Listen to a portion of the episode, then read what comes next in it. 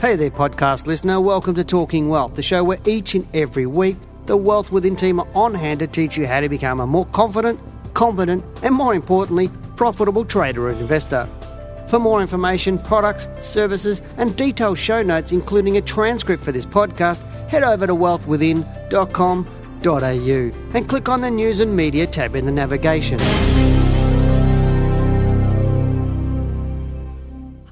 Welcome to Talking Wealth. I'm Janine Cox, Senior Analyst at Wealth Within. Now, recently I read an article about risk and how your retirement or the lifestyle that you have in retirement is largely due to luck or the luck that you have or where the market is at a particular t- point in time where you retire. Now, for a lot of people, if you don't have a lot of knowledge about the market, you might think this is actually correct.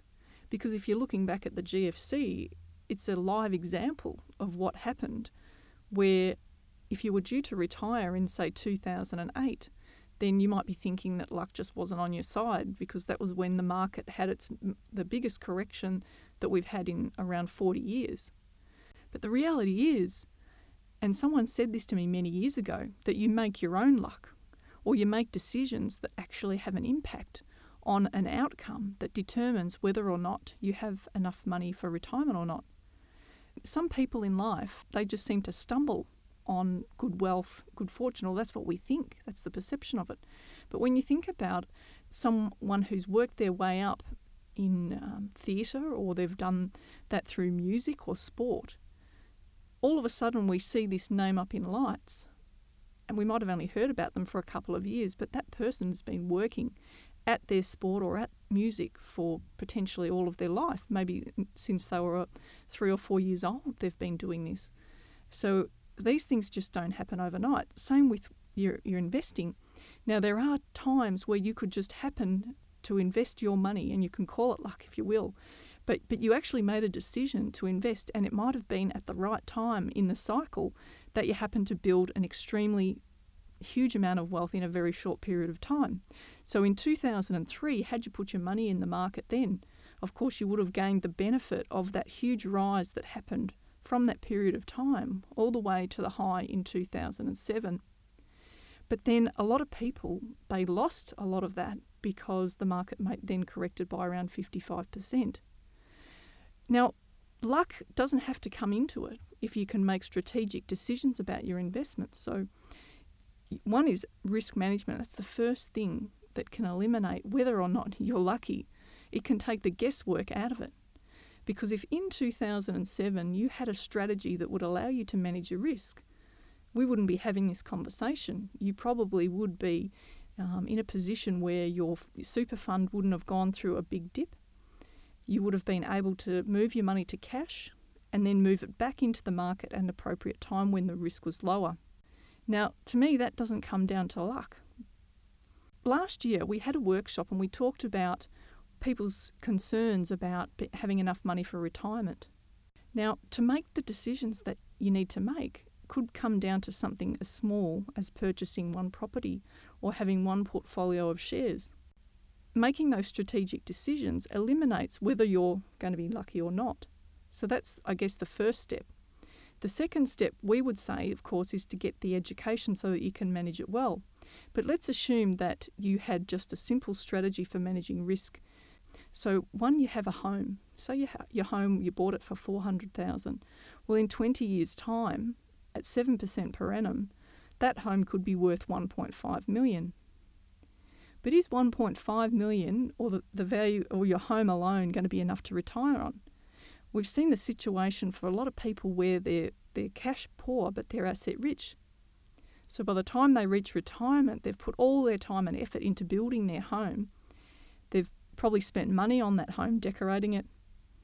They've put paid the bank money to pay off the principal and interest. But they don't have a lot of other assets. They have some super. So a lot of these people will end up relying on the pension when they get to retirement. But what's going to happen in 20 years' time to the pension? Who knows what the situation will be? And do you really want to rely on that? So, at the workshop, our Art of Trading workshop last year that we hold every year for our traders, we then added into the scenario if you added in an investment property. So, there's another decision. It's not about luck, you're making those strategic decisions. So, say five years after you bought your home, you managed to have enough money or equity in that home after the five years that you could then go to the bank, set up a line of credit, and then use that money to go out and buy an investment property for 400,000.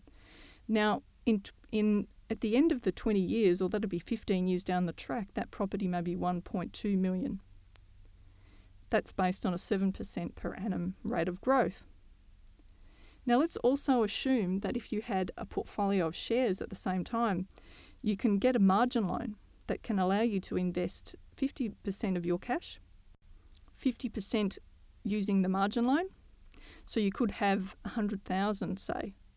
So you, that means you've got one property, one investment property that you're getting rent from to help you pay for the interest on that, one portfolio of shares valued at $100,000, that's a starting value. Now, if you're able to be a little bit more active and be a bit more strategic in terms of the way that you do things, to manage your risk, then it may be that in 15 years' time, at the end of that 20 year period, your portfolio of shares could be worth 460,000. That's based on 10% per annum over that period. So your total value or your total starting value was actually the value of the assets when you when you started when you purchased the home it was 400,000, the investment property was 400,000 and the shares that was 100,000, so 900,000. And then at the end of that 20 year period, drawing the line in the sand, it was 3.2 million. So, based on today's figures, you have to ask yourself would that be enough to retire on? It would allow you to have a comfortable retirement imagine what you could have if you were a little bit more active. And as those as the properties continued to grow in value, that you were able to draw on your line of credit and purchase additional investment properties, double the portfolio value that you have in your shares. Over that 20 year period, it would continue to grow. Of course, this is working on the assumption that you're funding the interest at the time. But anything's possible. The thing is, we don't often sit down and look at the numbers a lot of people just rely on luck and that everything's going to turn out okay when they retire. They think if they work hard, and that was the motto. I can remember my parents talking about it. You have to work hard, study hard, get a good education, and that's always been the mantra. Real wealth comes through investing. And it's about having a strategy or a plan, and it doesn't need to be a complex plan. It can be as simple as the one that I've just suggested. However, it does require you to get a little bit of knowledge in each of the areas, and how much knowledge you get is determined by potentially two things. One, how much money you want to make, and the type of risk involved. So, just typical blue chip shares out of the top 50 shares on the market, spread through some um, stocks that are likely to generate good dividends.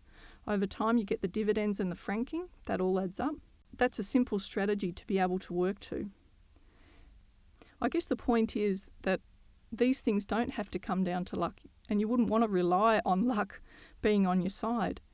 The more knowledge you have about the market, the less this whole thing is likely to rely on luck. The, the greater the chance that you have of actually living the retirement that you, that you desire. I guess the concern for a lot of people is that it can be quite complex However, it doesn't need to be. It depends on how far you really want to get into this. It could just be a matter of learning a risk management strategy, a simple buy and sell strategy. And we try to cater for everybody. Uh, we've got a book, How to Beat the Managed Funds by 20%, which will allow you to learn how to manage risk to set up a portfolio such as the one that I mentioned.